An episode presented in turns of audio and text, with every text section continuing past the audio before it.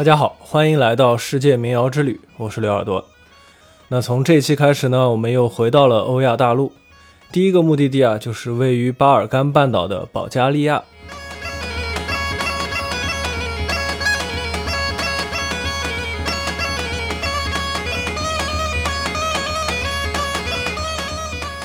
说到巴尔干半岛啊，大家可能会联想到战火纷飞的欧洲火药桶。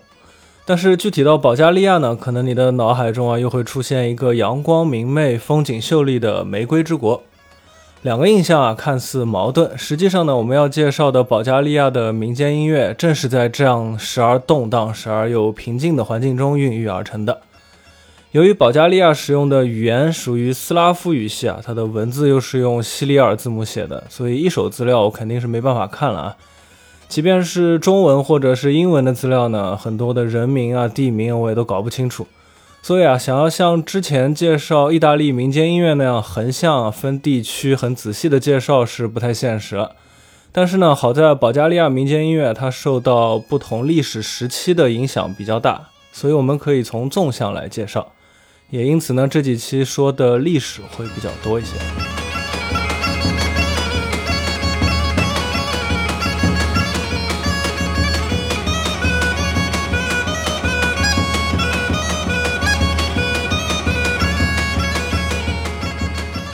在今天叫做保加利亚的这片土地上呢，最初的居民是色雷斯人和马其顿人。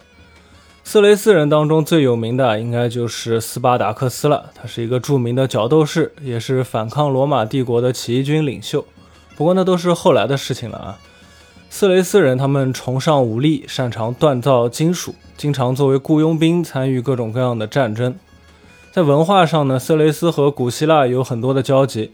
但是因为色雷斯人长期没有自己的文字啊，所以只能在古希腊的文献里面看到一些记载。接下来亚历山大大帝征服了色雷斯，然后罗马帝国又征服了色雷斯。到这个时候啊，在今天叫做保加利亚的这片土地上，就已经没有一个色雷斯人自己的国家了。但是色雷斯人的后代呢，他们至今依然存在。今天在保加利亚的东南部、希腊的东北部和土耳其的西部啊，这一片地方被称为色雷斯地区。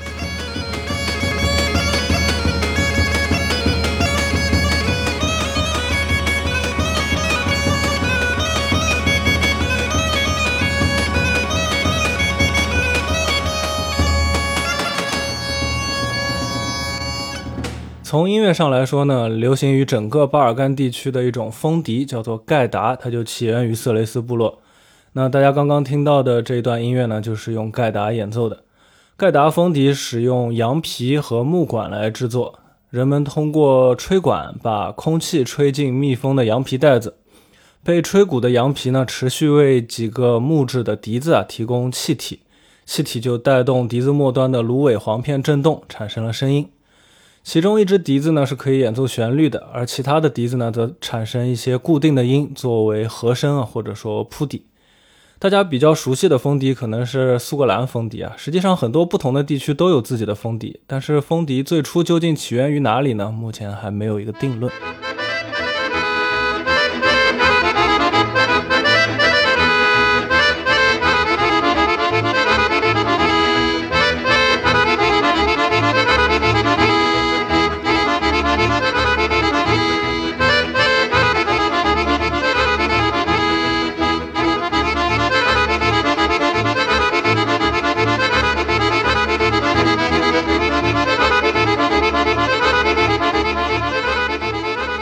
一般来说啊，保加利亚作为一个国家的历史是从公元六世纪才开始的。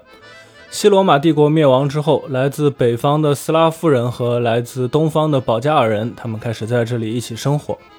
保加尔人呢是突厥的一支，据说现在保加利亚女生演唱中很常见的一种类似于约德尔的喉塞音装饰技巧，就是来自于保加尔人的传统。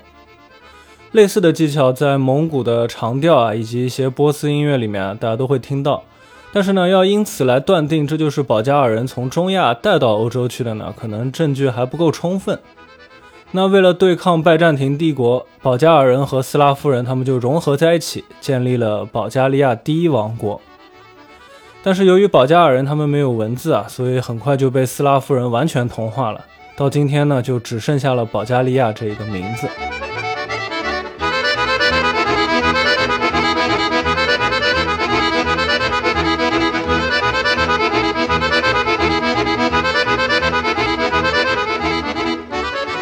最终呢，保加利亚第一王国还是被拜占庭帝国给消灭了。直到1185年，趁着拜占庭帝国陷入混乱，保加利亚人又建立了保加利亚第二王国。但是在1397年，第二王国呢又被奥斯曼帝国给吞并了。至此啊，从宗教上来说啊，包括古希腊的多神教，也包括天主教、东正教和伊斯兰教都统治过这片土地了。多种多样的文化交融啊，带来了丰富的音乐元素。很多起源于中亚的乐器，在被奥斯曼帝国占领的这五百年里啊，传到了保加利亚。比如说呢，被保加利亚称为坦布拉的一种长颈刘特琴，起源于中亚的坦布尔。坦布尔这个乐器在中国呢也有人演奏，主要是维吾尔族在演奏，他们叫做坦布尔或者是坦布尔。而都塔尔啊，以及哈萨克族的东布拉等等呢，也都是属于这类的乐器。我就有一把从土耳其购买的巴拉马琴。和一把希腊购买的小巴拉马琴，它们都属于这一类乐器。那这一类乐器呢，以后介绍土耳其音乐的时候会再跟大家介绍。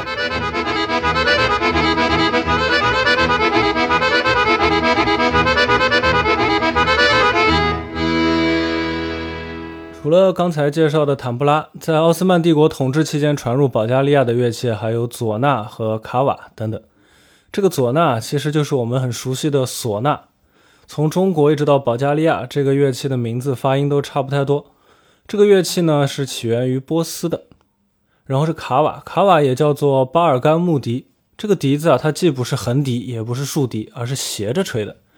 原因是它既没有竖笛那样的哨口，也没有横笛那样的笛膜或者是吹嘴，甚至啊连箫或者尺八那样的一个切口都没有，所以吹奏的时候就必须要斜着。在管口上找到一个极其精确的角度，让笛子给震动起来。这个乐器在亚美尼亚的早期版本叫做布鲁笛，英文叫 string；阿拉伯版本呢叫做奈伊笛。我自己也一时冲动买过一支布鲁笛，练了一个星期才勉强能把它吹响。然后一个月下来呢，高音虽然是可以吹响，但是最低的几个音还是吹不响。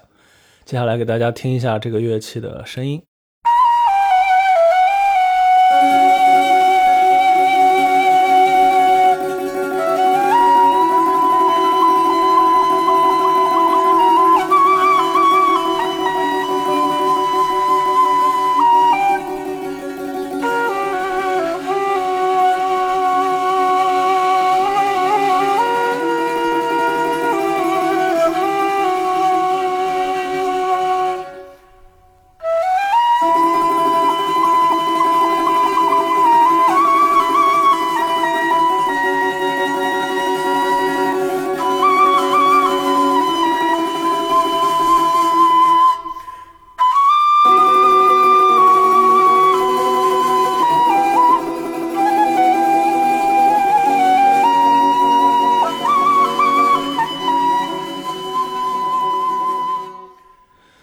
这个乐器的声音还是很好听的吧？它有一种很飘渺的感觉。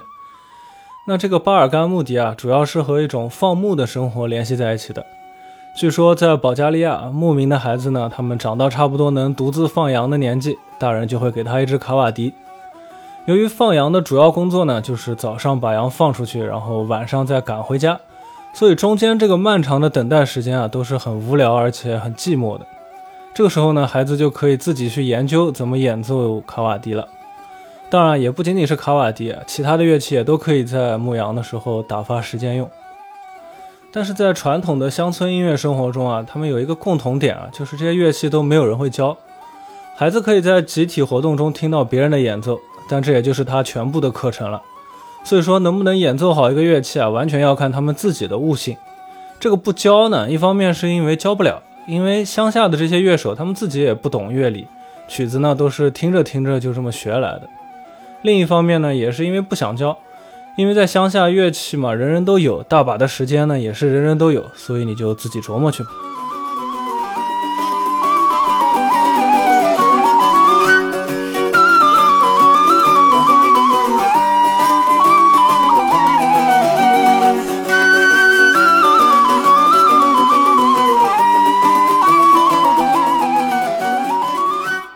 在很多地区的传统音乐实践当中，就比如说我们之前介绍过的安第斯山脉，我们都会发现这些演奏乐器的人几乎都是男性，而唱歌的人呢就是女性偏多。那在保加利亚乡村地区也是这样，理由其实非常简单啊，因为男人主要的工作就是放牧嘛，虽然要看着羊群，但这也只是看着，手上呢就没有什么事情要干，而且都是一个人工作，非常的孤独。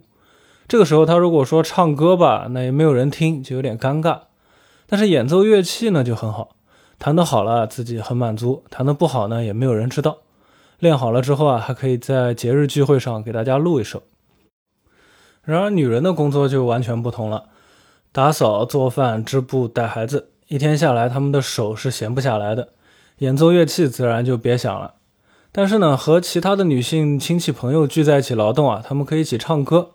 即便没有别的人，他们也可以给自己的孩子唱摇篮曲，所以就是女性经常唱歌，而男性经常演奏乐器这样的一个原因。所以说呢，民间音乐和人们的生活是息息相关的。这看起来是一个人人都能想到的一句废话，但是在保加利亚音乐之后的发展过程当中啊，还真的出现了民间音乐脱离民间的情况。更神奇的是啊，这种现象竟然还带来了一些正面的影响。那下一期呢，我们会从保加利亚脱离奥斯曼帝国的统治之后开始说，继续介绍保加利亚的民间音乐。最后给大家播放的这段音乐呢，来自保加利亚的罗姆人，也就是吉普赛人，这是他们的一种舞曲风格，叫做库切科。那关于库切科呢，在之后的节目里，我会继续深入的给大家介绍。